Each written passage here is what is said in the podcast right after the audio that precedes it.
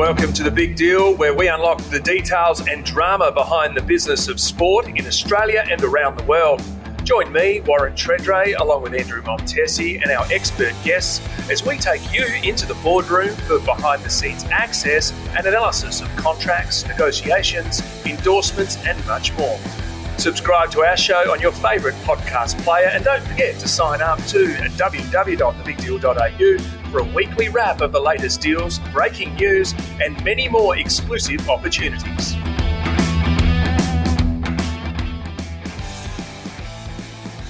Hello everyone and welcome back to another episode of The Big Deal. I'm Jack Hudson, filling in for Andrew Montesi once again, and I'm once again joined by A F L legend Warren Tredrea. Tredders, we spoke on Monday.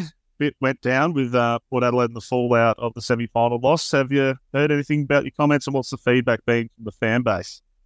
Well, as you're aware, I, I've got a regular spot on a Monday and a Friday at five double eight here in Adelaide. So, um, yeah, those phone calls went off, but yeah, I was preaching to the converted, to be fair. A lot of the fans had worried this would be the case, that the club would extend Ken Hinkley before its tenure, before the opportunity to prove himself in finals. Um, it was the eleventh season, and stand by exactly what I said. Uh, there are a few people who rang up and said I shouldn't be saying because you don't air it publicly. Well, the reality is I don't work for Inside the Club. I'm just a fan like anyone else. I'm a disappointed former player um, who has seen, I think, a lack of due diligence in this this process, you know. When the question mark was always around finals, I'm not sure how you can make a decision around performance in finals when the finals hadn't been yet. Um, and what happened, sadly, uh, Port going out in straight sets is what every Port fan uh, hoped wouldn't be the case. That was the risk. They took the risk, and now it's bitten them on the butt. The fans are filthy and understandable, and I only voiced what a lot of fans have actually been thinking. I voiced my own opinion, and a lot of people share those opinions. Um, we're yet to hear anything from the Port Adelaide Footy Club. They've just gone underground. That says to you, you're probably over the target, you're right, and they're just hoping this will go away. Yep, and um, you mentioned previously that had a lot of support behind the scenes from former players, stuff like that. Have you had much from that at all? Well, probably not as much as last time. I did get some a couple of telling inf- um, uh, messages, and I know Tim Jinnova, uh, former Port Adelaide Sandfield captain, um, who works at double A with me, um, has got a number from him, so from his side of things. So this is former players, former coaches, former board members, fans, influential sponsors. Yeah, there's a lot of people annoyed, but let's face it, it just feels like the the grassroots, the fans aren't being listened to. This is the concern they had ages ago. You know, sadly, Ken Hinkley, um, I think's done a really good job at his time at Port, but yeah, you got the three prelims, haven't been able to get to a grand final. There's a team that was second all year, slipped to third, um, have got yeah, glaring issues with the way they play, um, got beaten at their own game. We talk about stoppage game. Um, and the question remains, can he get us to a grand final, let alone a prelim final, and be successful? So um, he now remains, as I said before, I think the, the longest-serving A F L coach in history, uh, eleven years not to get to a grand final. You can't hide away from the facts, and the reality is Port jumped too early. Um, and I don't think they went through due process and, and governance to make the right decision for their club. Yep, and um, another topic you spoke about, Travis Boak. Um, what's the latest with Boakie? Well, Boakie, um, at his exit interview yesterday, and he pretty much said um, he's either going to stay at Port, the club he loves. There's no other clubs involved. There was some whispers uh, floated in radio and here in Adelaide that Western Bulldogs were interested, but I, I found that hard to believe considering he's thirty-five-year-old. Um, and not that age is a, a reality, but when you, yeah, if you think someone like him can play a role for twelve months, absolutely, but I also think, too, there's been pretty mature discussions. I'm not here to crack Port. I think they would have handled this pretty well. I know they've had similar decisions with Robbie Gray um, previously where at the start the player sort of thinks they want to play on and then they come to the realisation that maybe that's not the option. The difference case here is that Boakie's body's still pretty good. He still feels like he can play. He obviously had two, two or three collisions with his back, which didn't help his situation at the start of the season and particularly on the eve of round one. Um, and he's pretty much said he's got a lot to work through. Well, uh, one of the journos who asked the question from Channel seven I thought was pretty telling. He said, so what are your options? Your options to stay at Port or to retire? He said, that's pretty much it. So I'm not convinced that he's still staying at Port. I think there possibly might be the opportunity at the end of this whole period that he might take up a last list spot. But I think really it's just a situation that maybe he has to come round to the mind to say that if he does want to stay at Port and there isn't an opportunity, he might need to retire. So this is a is a telling thing too, because I, um, we spoke moments ago off here. Uh, I think you said that Chris Day is the footy manager will front the media today, and I suspect that's to address some of my comments, but also to address the Boak situation because, um, yeah, I think no matter what, Port needs to be strong. I've talked for him to be strong, and if they believe he doesn't go on, they need to be strong. They can't be just rolling over because fans are filthy. Yeah, they need to do what they think is best for their list. Um, yeah, and yeah, I, it's never ideal, this situation. Um, but do they want to? And I think it comes back to Jack. Do they want to see Travis Boak, who's potentially what three games or so away, or four games away from three hundred fifty games? Do they want to be in a situation where they get him his games to get to three hundred fifty and retire? Well, we've been in that situation before with Kane Cornes. You can't have someone retire after round seven, round four, round five. If Boak does decide to go on, he goes on with the chance that, hey, if there's someone in similar form to you, you won't be playing. That's what happens to a lot of players. You want to give the kids the opportunity and build the premiership, the next premiership for Port Adelaide. So it may be that he plays most of the season in the sample. I just think, I know Jason Cripps pretty well, um, you know, and some of the other people down there. It's not the way they want their former skipper and one of their greatest players and, and games record holder to finish in the sample. But if he wants to do that and, and back himself in, well, and Paul think there's a spot for this, the forty-second or fortieth spot on the list, well, I think that might come to fruition. But don't be surprised if he retires as well. Yep. And we'll move on to the games that Port Adelaide are not playing in this week. Um, preliminary finals, um, G W S playing against Collingwood, Brisbane against Carlton. Um, what's your thoughts? Yeah, well, I think the biggest thing is around... Um, People are talking about competitive advantage to Collingwood. Yeah, they've, you know, haven't played for a couple of weeks. Uh, could have been on a Saturday night. Yeah, it could. But they want the number one ranked team, the A F L, to play on the Friday night, even though they've had effectively two weeks off. The Giants, are they that uh, disadvantaged? No, I actually don't think they do. I think I don't think they're disadvantaged really at all because, yes, it might be one day break that they would normally have. But the opposition, the argument too, is I've always found that if you actually have two weeks off, unless you have a genuine bang hit out, it, sometimes you can be a bit slow out of the block. So I think the Giants would be backing themselves. I was speaking to someone yesterday who knows a couple of the key players for the Giants. They're champing at the bit to play this game. So uh, I think anyone who wants to use that as a break, a six-day break, no. Unless you've got fifteen blokes carrying injuries, well, if they're injured, that's their problem. But I think they'd be, they'd be absolutely looking at the Giants. They're underdogs. No one's given them a chance. Nick Dacos is set to return. Um... Everything's pointing to Collingwood. The A F L machine in Melbourne is talking about Collingwood, the biggest club, getting through to a grand final. You know, Craig McRae, all this. No one's showing any. Yeah, you know, they're showing. Some people are showing Adam Kingsley the respect and the Giants the respect for what they've done, but because they've come from outside the top four, no one's giving them a chance. And I think that's what the what I saw on Saturday night against Port Adelaide. They're every chance to win because Collingwood hasn't been playing well. Melbourne outplayed them. They just kicked poorly yeah. uh, a couple of weeks ago. So I think they're every chance. But that whole theory of a six-day break, if you've got five in a row, yeah, it's an issue. Not on the once-off. You just do your extra recovery um, and you taper your training. And on the other subject for fans, uh, twenty fourteen, I went across on a bus to the prelim final. We lost to Hawthorn, which that was certainly an adventure. But airlines, prices, they've always been expensive come this, and it's just it's just ridiculous. Well, I find it... Uh Um, the irony of this is that uh, former uh, Collingwood president Eddie McGuire has raised this, how poor it is. And, and his point is right, but why wasn't this raised a fortnight ago when teams like, for example, Port Adelaide had to go to Brisbane and I saw the prices and I just went, wow, that's ridiculous. Yeah, I was, my wife and I, you know, I went up as part of commentary. My wife was going to come for the weekend. It was one thousand dollars return for Brisbane. Like, it's like, what, for twenty-four hours? That's just stupid. But I get it. Now that it's in the Melbourne media, the Melbourne media cycle, a lot around the ten teams in Melbourne dictates the economy of, and the media cycle of uh, the twenty-four news hour cycle of A F L football. But I do find it funny, and I do agree with Eddie's comments. Qantas, right? Mm. The flying kangaroo. They've had a, their own issues with Alan Joyce. Um, but who's the chairman? Richard Goyder, he's chairman of the A F L. They've been ripping fans off for years, right? The other one is, oh, Virgin. Virgin's the actual official partner of the A F L. They want to fly their... Um, big plane over on grand final days, their promotion, and they want to bring Robbie Williams out as the Virgin pre-game show or whatever it's called. They've been ripping fans off for years. Mm. Why in a situation can we have where the A F L actually takes, not say for example, ten million's the sponsorship, take eight million bucks and then subsidise anyone who signs up as a member. So all these fans who get their hard-earned, who are the economy, who help the seven million people attend games, who pay the exorbitant ticket prices, are actually in a situation where they might get fifty bucks off their flight. And, and on the other side, Virgin, run extra planes and get more people to Melbourne. So even to a stage that if, for example, the Giants fans are in the grand final and they can't get a ticket, they can be at, we see at the uh, tennis centre, where you got thousands of people out. Not everyone can get into centre court when the Australian Open's on. Why wouldn't you do an event there to bring more people in, to be, be a part of the atmosphere, even though you might not get into the game? Ripping fans off has never stuck, uh, stuck well with me. And I think the A F L Commission and the A F L in themselves under Andrew Dillon need to change the model. I get it's yeah. about money, but the A F L doesn't pay tax. There, you know, there, there's a lot of things you can do to bring it back.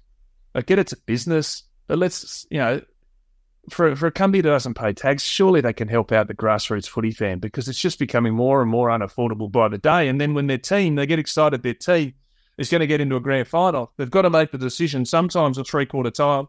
Are we going to win? Oh, how much am I paid? Oh, we'll worry about that later. It's just not good enough, because if you had a family of four, uh, you could be looking at four thousand for flights to Melbourne. Yeah. Come on. That's ridiculous. And you add that onto memberships, like you try to get grand final priority as well. Like, I pay eight hundred dollars for two a year. That's not no grand final priority. Then you got to pay the extra seventy-five dollars each for just a semi-final ticket. It's actually absurd how much it costs to actually see your team succeed and go to every game. Or you can also do what our club did last week, is ahead of the big game uh, with G W S after a disappointing um, match uh, against Brisbane. They put out renewals for next year. How do you put out renewals for next year when this year hasn't finished? Yeah, that's good. Unbelievable. I think Adelaide did that actually uh, round twenty-three. I think if you renewed or put a dollar towards your next year membership, you got the last two games for free or something. So, well, at least you get an extra couple of games. Port just wanted everyone to renew, and it smelt like, hey, we think we might lose against the Giants on form, but we didn't get money beforehand. Oh, yeah. Unbelievable. But, Jack, as we know, the silly season's about to kick off. Mm-hmm. Soon as the final, well, it's never really soon as the final siren on the last weekend of September finishes and they're deemed premiers. It actually happens earlier now. Even we see with trade radio starting actually before the season finishes.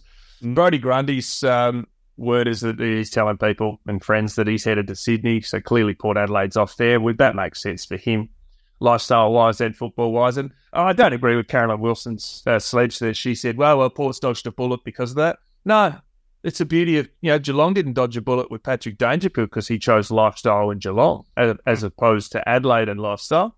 No, it's a massive win for Brodie Grundy if he wants to go to Sydney. He will trade as hard as he would at Port Adelaide. He'll do as much vision as you'll watch at Port Adelaide. He'll do much rough craft and physio and, and, and all the other bits and appearances, probably even more in Sydney than he would have at Adelaide if he came to Port.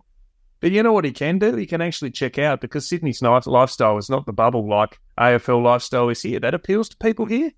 That appeals to people in Perth, and it appeals to people in Melbourne. But it also, the Sydney and Brisbane lifestyles are very, well, even more so than actually Geelong. Geelong is different to Melbourne's lifestyle. So if you want to escape and that helps you disconnect and you play great footy, there's nothing wrong with that. Don't just say someone dodged a bullet because he chose not to go back to his home state. There's a reason for it. Yeah, better climate in better climate in winter. Let's be honest. Absolutely. Yeah, and money is probably about the same. And, and Sydney's ability to get this deal done, they got two second rounders, pick twenty-two and pick thirty. That's effectively a, a second rounder is what got him to Melbourne in the first place. So I suspect that one of those. Um, will end up getting there that he becomes a Sydney Swans player. So, yeah, for the remainder of the four years of that bumper deal he signed at Collingwood. Makes could sense. Also, could also help Shane McAdam get to Melbourne as well. So, yeah, and let's face it, if the Crows think they're going to get the second-round pick from the McAdam that Grundy gets, come on. The guy hasn't been in your best twenty-two the last few years. Yeah, I think they were eyeing Harrison Petty as well, was another rumour from yeah, Melbourne. So that's what you want. He's yeah. the one you want to get hold of, because Petty was pushed as a forward when he's been a great de- third defender. Mm. See see how it settles with that. Um, in terms of coaching news, Chris Scott signing a contract extension with Geelong. Yeah, there's been reports in the Herald Sun that he's going to sign till twenty twenty-six. He hasn't put pen to paper yet, but let's face it, um, he's been a, a great servant. He won a flag in his first year. I think he was over at Fremantle as assistant coach. He was looked at for the Port Adelaide deal, but Port couldn't afford him at the Primus era. He went there in twenty eleven, immediately won a premiership and revitalised the the Cats list that have been successful under Bomber Thompson. Uh, he's since got to grand finals and fallen short numerous times. I think he might only missed the finals once or twice in that term, and, and uh, certainly twice now, maybe three times with this year missing, falling short. But it was only twelve months ago that he was um, holding up the Premiership Cup uh, with Joel Selwood for the last time. So I think he's a wonderful coach. I think he's proven that he's delivered, and the deal through to twenty-six would make him one of the most um, highest-paid coaches in the comp. And that makes sense because he's been successful. He's held up the Cup two times and he's been a multiple person to perform and rejuvenate that list in that time. So I think it'll be great. That'll take him through to sixteen seasons. Um, with the Cats, it's been a wonderful performance. And for them who are thinking, hey, we're losing Bomber Thompson, who's won two flags, um, been runner-up once, and... you know, fell out in that prelim year that he left and Gary Ablett left to go to the Gold Coast. Well, they could have, couldn't have hoped for really more. Yeah, maybe another premiership, but, you know, they got beaten by Richmond up in that COVID year. And um, there's a lot to like of what he's, what he's done. Also, too, Sean Grigg uh, has departed the Cats. He's uh, the former premiership player from Richmond, headed up to Damien Hardwick uh, on the Gold Coast to be an assistant coach. Uh, we also talk about the other coaching rounds and the business of sport. Um, Looks like Richmond's down to two coaches, uh, former Demon Adam Uze and assistant coach at Melbourne. Uh, did his final presentation in the last twenty-four hours. And Andrew McQuaid, so the interim coach, um, has done his, obviously, presentation. So they're going to have a decision to make. I suspect it'll be one of two things. It'll be in the next few days or it'll be in a couple of weeks. The A F L doesn't like any announcement on coaching or anything to be done in grand final week. They want it clear from other distractions. What do I mean other distractions? They want the Brownlow to have its free air on the Sunday promotion into Monday after the prelim finals, the promotions around that stuff.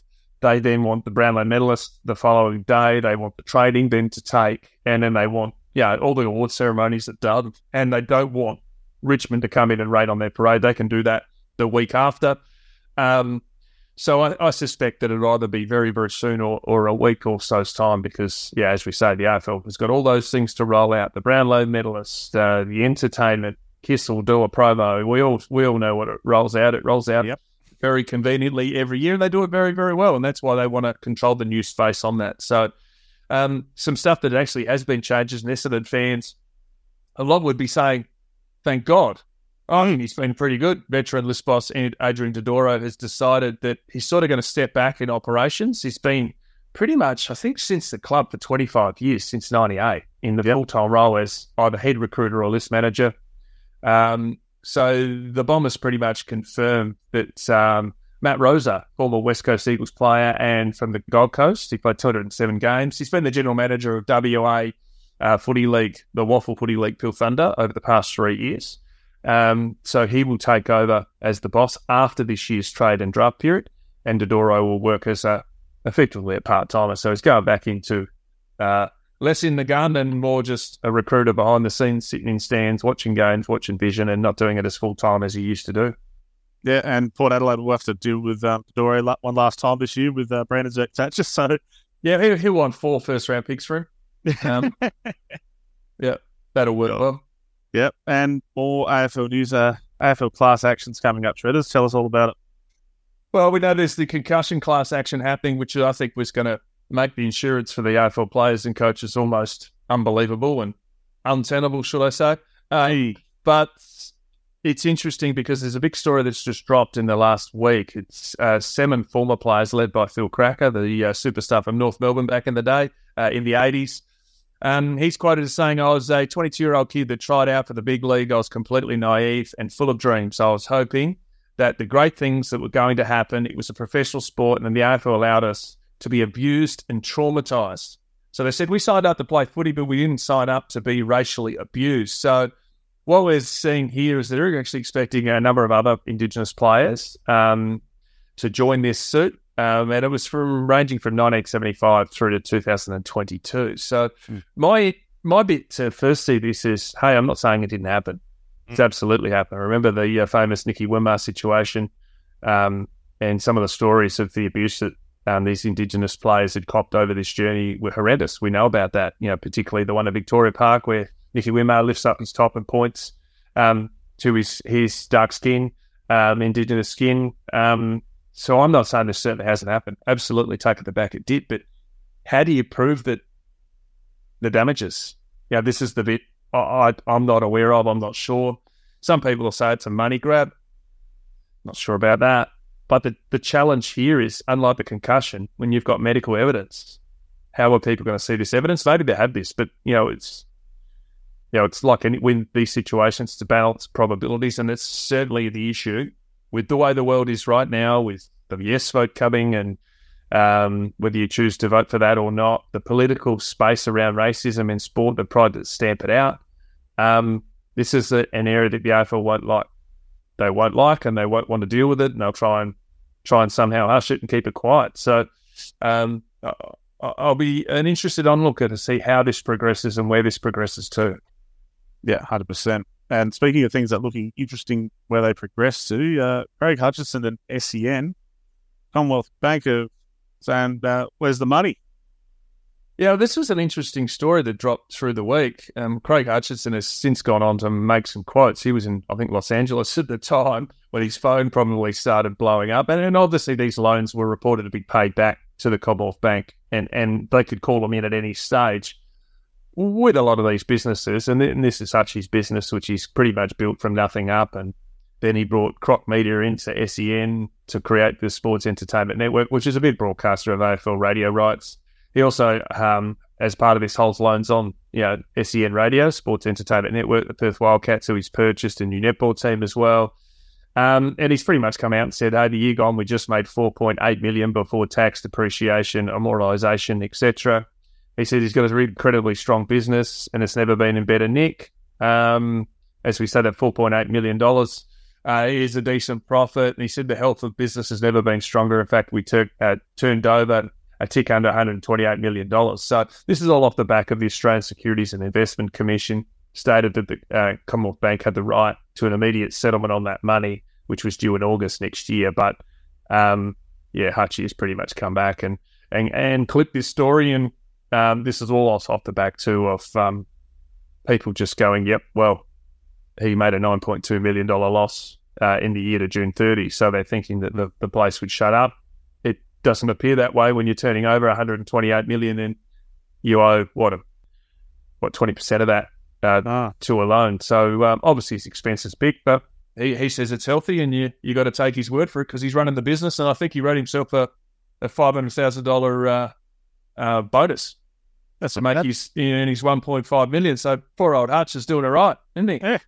He's gone. Probably doesn't that. doesn't sleep much, but it's an interesting no. one to keep an eye on because, as we all know, that's a revenue based model, um, like all media, mm. um, and you know, and it's all about creating those revenues, buying all these things up. But you got to create those revenues to keep it all going. It'd be an interesting to see how, um, because you speak to anyone in advertising, advertising has tightened up over the period, particularly post-COVID. Not many people has got as much money. one hundred percent. And we go from a bloke who's doing all right to a bloke who's probably not doing too good. Stuart McGill, bit going on with him.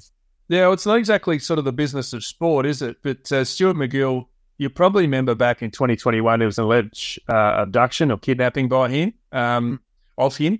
Um, and they said that, yeah, somehow uh, he knew of involvement of the kidnapping. He was... Um, the brother of one of uh, his partner, rah, rah, rah, uh, uh, and he said he'd been targeted with a person who allegedly stole two kilograms of cocaine. Well, now it's been uh, the former test bowler, um, leg spinner, is being charged over his alleged role in the supplying a significant amount of cocaine. So this is an allegation. He's arrested at Chatwood's police uh, station on Tuesday night. So, um, and charged with knowingly taking part in the supply of a large commercial quantity of prohibited drugs. So that's the sad side um, from the sport when you're dominating and you could be caught and head down the wrong road afterwards. Yeah, you definitely can sort of get off the rails, which is really unfortunate what's happened here. But we move on to basketball, where there's a lot of dreams actually happening. Uh, Jock Reith um, to the N B A, and um, yeah, going good for the Aussies, it seems. Yeah, it looks like the uh, Portland Trailblazers have added him to the roster. Yeah, he, one-year deal. Um, and, and Reith was the starter for the Australian national team at the World Champs. Did really well, or the World Cup, should I say. Um, also contributed to the Blazers' summer league squad, averaging thirteen point seven rebounds. And this is the beauty of the FIBA World Cup, because he's a guy that, you know, he really plied his trade with inter- a lot of international experience, uh, stints in Serbia. Uh, it's funny, I've seen some of the vision of Serbian basketball games. It looks like a war zone with the amount of firecrackers, smoke and dancing and everything going on. It's nuts. Um, and he also spent some time playing really well in high-quality basketball in China. So it's great that he gets his his roll of the dice. And there's a lot of players. You remember many years ago, Joe Ingles started on a getting drafted, then got there, got sacked, then went off to Europe, went to Barcelona. I think then he went off to some uh, maybe Russia or Czechoslovakia, to um, uh, the Czech Republic to play. And then all of a sudden he creates himself with a, the Utah Jazz. He gets an opportunity and then has been there for a long, long time, and obviously changed clubs more recently. So sometimes just a small opportunity. Um, and yeah, as we've seen with some of the N B A players this year, a simple injury can create an opportunity where you, it becomes a career for you in terms of being in the big shot after just a once one year deal. Another one, D J Vasilic as well, um, champion with the Sydney Kings, um, with the Washington Wizards um, with an Exhibit ten contract. So really good news. Yeah, and this is, you know, still has a uh, two-way contract opening. So, yeah, it could be in for, you know, competition for a spot to get into the team. This is the former Miami Hurricanes guard who obviously played at the Kings, opted out of his deal with the Kings, thirty-six games last year, averaging thirteen point four points. So he's done pretty well. And um, as you say, you opt out for the opportunity to go elsewhere. And we see that a lot in the N B L because um, the reality is there's more opportunity, more money overseas than elsewhere. Um, but it has continued, hasn't it? Early days, there was a real pathway. Then the N B L dropped off for quite some time. And then you had um, a couple of young guns, uh, ball play and all that. And all of a sudden, uh, Terence Ferguson was probably the original with the Adelaide thirty-sixers. All of a sudden, then those pathway opportunities have opened up. And we've seen numerous players go in, then leave, and then head overseas for greater opportunity because they've showcased their, their uh, good performances in Australian basketball. one hundred percent. I think the N B L sort of, it knows where it is in the basketball landscape and is doing a really good job of it, developing the players and showcasing Australian talent. It's in a very good spot. And speaking of in a very good spot, Scottie Pippen is coming down under. Well, this is amazing, isn't it? Six-time N B A superstar, champion superstar Scottie Pippen played with the Chicago Bulls for the great M J many years ago um, in the late nineties. He's coming to the A F L Grand Final. Mm. A one point two million dollars Australian tour. Imagine that. That'd be chump change to him. But he'd go, okay. Someone go, hey, you want to go down under? Yeah, what do you need to do? He goes, oh, you go to a few parties. You sit and watch that Aussie rules game. Oh, yeah, they don't wear pads down there. Uh, what else will you do? Oh, you just walk around to different boxes. We'll pay you fifty grand, sixty grand, one hundred grand to do it. We'll give you one point two million dollars all up, and you get to catch up with Luke Longley, their mates. He goes, yeah, no worries, dude. Imagine that. So he, he's coming to Australia. Um, Sports Talent Agency, which used to be part-owned by Craig Kelly, who's obviously now the uh, Collingwood C E O, T L A Worldwide, um, is hoping to cash in on and secure the superstar for fifty thousand dollars to appear at the A F L Grand Final Eve luncheon. That is the big luncheon on the on the Friday. Um, they'll obviously want to talk to him as getting fifty grand. But for diehards with deep pockets, here's your opportunity. You can shell out two thousand five hundred dollars for a three and a half hour cruise with thirty-five of your pals on the super yacht in Sydney Harbour.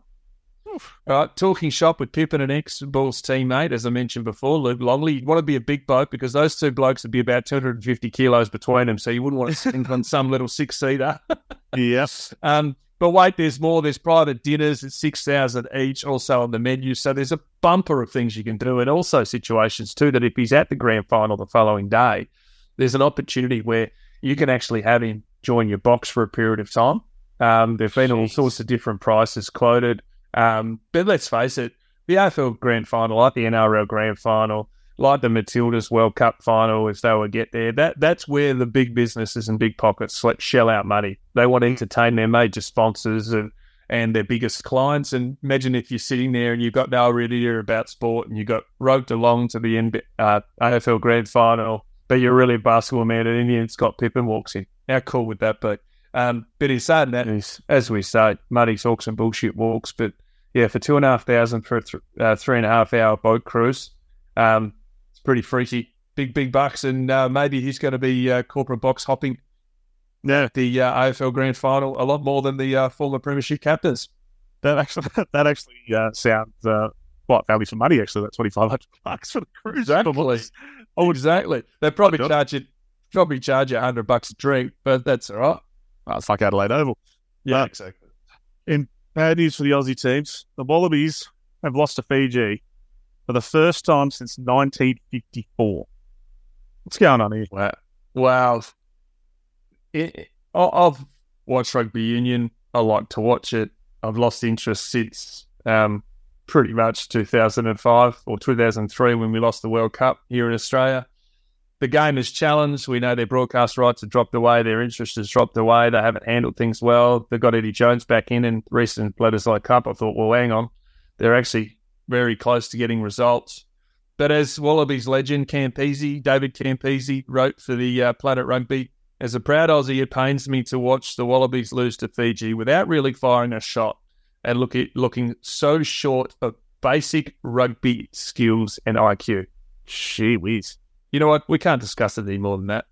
No, he says we didn't fire a shot and we don't have basic rugby skills or I Q. I suggest that Eddie Jones has got a bigger job than we thought. Yeah, gee whiz. I wonder if the reserves would, would have done any better. Now we move on to the Premier League. Everton. Yeah. Well, this is uh, Timmy Carl's former team. Um, Merseyside derby with Liverpool. Used to be a massive team in the English Premier League before the money kept coming in, and now it looks like they've finally got an ante- anticipated deal to acquire the uh, Everton Football Club with Florida-based triple seven Partners. So these triple seven Partners, I think, have actually got part ownership in Melbourne Victory, or they have had in the past. The deal will see that triple seven Partners, or seven seven Partners, acquire a controlling ninety-four point one percent stake in the club from the previous owner. Now, it's been a difficult period for the club because they effectively were headed to relegation mm. um, before the manager saved them, and that was the new manager, uh, Sean Dyche. Sure, Sean Dyche. Sorry, I nearly said Stefan. I did say Stefan. Sean Dyche. Previously, Frank Lampard would been moved on in that role. Um, five straight years of financial losses and ongoing delays, and they were wanting ongoing delays. When I mean that, they wanted to. Um, Reboot Goodison Park. They wanted to rebuild, re-establish, build new stadium, do all those things. But the rising costs, obviously, we've seen the building industry the last two years since COVID have gone crazy. It's made their costs even bigger. Um, so effectively, they were, they needed a critical lifeline, um, and they're on life support to stabilise their club. Their performances got done one nil against the Arsenal only a few days ago. Um, but the reality is they've got to somehow stay in the top flight um, and to get through this period. And, and they're hoping that Um, this Florida-based triple seven Partners are going to go, hey, let's get some money, let's pay some players, let's somehow keep ourselves in the top flight, build this new stadium, and then build their footy club up. Because sadly, they're like a number of the, the teams. They make huge money to stay in the Premier League, but you look at all the top eight, top ten, top six teams that get into Europe, they're all the bigwigs. They're all got the new stadiums. They've all got sixty thousand, fifty thousand. Even Chelsea are looking through Abramovich in the previous ownership. We're trying to find a new stadium or be able to make more people get into grounds. You look at Arsenal's done, Tottenham's certainly done. Um, it, it's just about revenue. It's a big boys' business, and sadly Everton has slipped away because they haven't been able to um, make more money out of their assets, and it really affects how much they can spend on their players. one hundred percent. And elsewhere in the Premier League, Ange Postecoglou doing it again. Uh, Tottenham flying, and as an Arsenal fan, it feels a bit weird to be supporting an Arsenal, Aussie mm. manager. I agree. I'm a Gunners fan too, but I've always liked Ange. Interviewed him once on radio many years ago and just really liked him. And he's a Carlton fan, so he might be watching the A F L this weekend. He's a blue bagger. Um, but they were down one nil in the ninety-eighth minute, and in the end, in the hundredth minute, they win two one. It, it was amazing. And what you love about Ange, he's embraced their fans. He's defended their fans. I love his press conferences. I used to love Ross Lyon's press conference because if a journo didn't come prepared, he got clipped in the A F L, right? Same thing happens now. He's calmed down a bit, little bit, Ross, but Ange doesn't suffer crap, doesn't suffer fools, doesn't put up bullshit. Even to a stage that in one of their press conferences recently, they asked who his Australian actor was. He was going, oh, who's the Australian guy that sang at Soul with uh, Nicole, um, with um, Robbie Williams? No, no, no. It was the Australian uh, singer who sung with uh, Kylie Minogue. And he kept going, oh, and everyone kept going, Peter Andre. Uh, they kept throwing all these different names. And he goes, no, no, not everyone listens to Peter Andre in Australia. It was Nick Cave. He was trying to remember. Um, but, yeah, there was some funny presses, and then he's just ripped people. And what do you say about this? What do you say? He goes, mate, his presses are brilliant. He just clips journos. He, he shows absolute respect. He defends his fans. And obviously, as you mentioned, I've done a song. Um, and Ange Ball's gone crazy. They're playing really attacking brand. And I wonder if Harry Kane thought, did I read it, leave at the right time? Did I do my homework on this manager? Because they are playing an attractive brand of football, as much as, as, as an Arsenal fan. And we play them this week in North London Derby. One of the other things I have loved about Ange, like, he's look, nurtured his players. Like Richarlison, he just backed him in saying he's, he supported him publicly. And yeah. he, he scored and provided the assist to for that result over Sheffield United. So it's all magic things. I'm a little bit frightened about the trip to the Emirates this week, if I'm honest. Yeah. Yeah. Yep. I will. Yeah. This team will win. Fingers crossed. Um, speaking of uh, winners, we go to discus, and Matt Denny has set a new world record at the Diamond League in the U S. Yeah, also, the most important bit, I think, business and sport, the big deal. He earns forty-six thousand dollars as a great bonus to Denny with twelve months out from the Paris Olympics. So, great effort. Brilliant. And forty-six thousand dollars in your skyrocket. I wouldn't mind forty-six K. So I reckon I'd rather this one, though. What about the N F L? The Bengals, uh, Joe Burrow signs a record extension, becoming the highest-paid N F L player in history, signing a five-year, two hundred seventy-five million dollars U S deal. So that's four hundred twenty-seven million Aussie dollars. The contract's extension on September seventh. He's now in a form slump with calf injury. Jeez, wonder how you're going to fix those issues. Yeah, just rehab your calf. You're going to put put a couple of dollars in there. That should sort it out. In the F one, Scarlett Sainz won a stunning Singapore Grand Prix. Max Verstappen was knocked off the podium, coming fifth, falling down, um, failing to win for the first time this season. Piastri. Um, the Aussie went from seventeenth to seven. George Russell crashed, uh, missed a chance on the podium. And this is the interesting bit. Our mate Dan Ricciardo is out injured after that crash. There's reports going around that AlphaTauri, his team, which is effectively Red Bull twos, um, he might be in the seat for twenty twenty-four. Hello. Obviously, they're the junior team, as I said before, to Red Bull, and they're pretty much seen as the production line for any of their rising stars. The uh, F one journo has pretty much come out and said the decision will be to stick with the under-pressure driver, Yuki Tsunoda, um, and he's been struggling. But the rising star who took Ricciardo's spot is Liam Lawson from New Zealand, and the Kiwis impressed since replacing Ricciardo. So this is a really, really interesting situation because he picked up championship points, the young New Zealander, just his third race on Monday morning, Singapore Grand Prix. So um, it's only reports. It hasn't been announced. But as we did say, the question was when Ricciardo had his test, is he up to it? Mm. Is he going to be able to do that? Because they made the decision to move on the previous driver. Well, he did deliver. He obviously had a crash and hurt himself. So maybe it's his last chance to learn to say, hey, we'll put him in. We'll keep the young Kiwi rising star just sitting there, jumping at the bit. And maybe Ricciardo gets the first half of the season next year to go, hey, this is your spot if these reports are correct. Now, we move on to some really funny stuff. We had the marathon last week. Um, yep. So La Liga has yep. done that's, a... That's, uh, that's the Spanish league, right? The Liga. Yep. Yep. yep. So they've done a partnership, which is the two biggest names in football. So they've yeah. got La Liga, so they're now sponsoring a Welsh team. Yeah. You want to have a crack at that? No, it's your bit. I, well, I honestly can't, but it's honestly so, it's, so it's, about, on prob- it's probably about thirty letters, right? Yeah. So Lelan, Fair, Plaway, G, something, something, Gugoat, Goach, Willian, F C. What the hell's happening here, Jack? I got no uh, idea. Yeah, so they've done a uh, yeah, so they play in the uh, North Wales Coast West Division One, so it's the fifth yep. year of Welsh domestic football. But yeah, so yeah. the deal is between the two biggest names of football, and it's going to have the local community at heart. So, how do you yeah. get that name on the jersey? Uh, I'd argue you don't. yeah. Okay. Now go to the M L S, and this is one of the more bizarre stories I've ever heard. Uh, C F Montreal player uh, Matko Milivojevic is yeah. under investigation for, for an assault in an amateur league. He's been playing under an alias and has been suspended for punching a player. So he plays in the M L S, Right, so close, Amos. Close, close to C F Montreal, right? Yep. So th this is, they invested several hundred million dollars, right? Mm-hmm. Uh, several hundred thousand dollars, sorry, to get him over. So he's an Argentine player, gun player, two years on. It hasn't really worked out. They signed him. The midfielder's potential pretty much largely unmet with two goals and two assists from thirty-five games.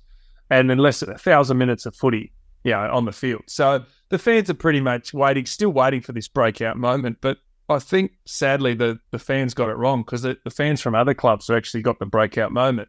As you say, surprisingly, Milijevic, I think that's how you say his name, took to the field in an unexpected place. The amateur Q C S L league, which is established in ninety-four, right? It's a niche league that plays in smaller synthetic turfs, mainly in Laval, the northern suburb of Montreal.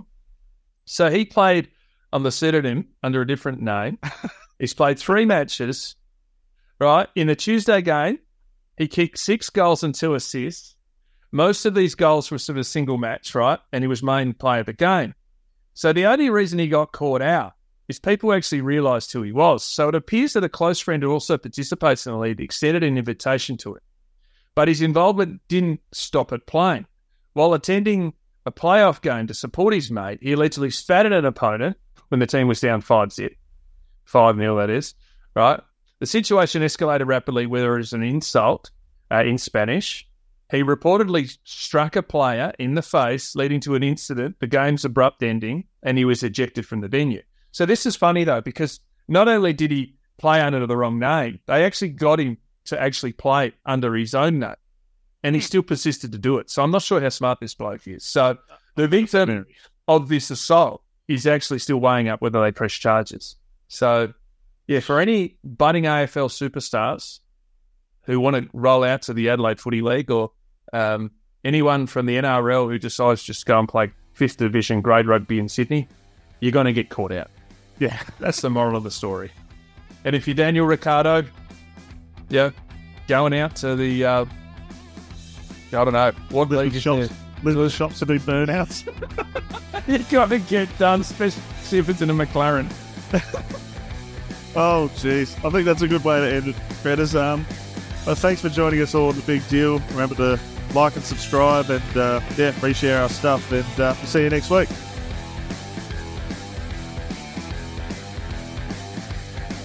Thanks for tuning in to this episode of The Big Deal. Before you go, don't forget to join our community by subscribing for free at w w w dot the big deal dot a u and get a weekly email bringing together the hottest sports deals, breaking sports biz news, as it happens, and much more. Join me at w w w dot the big deal dot a u.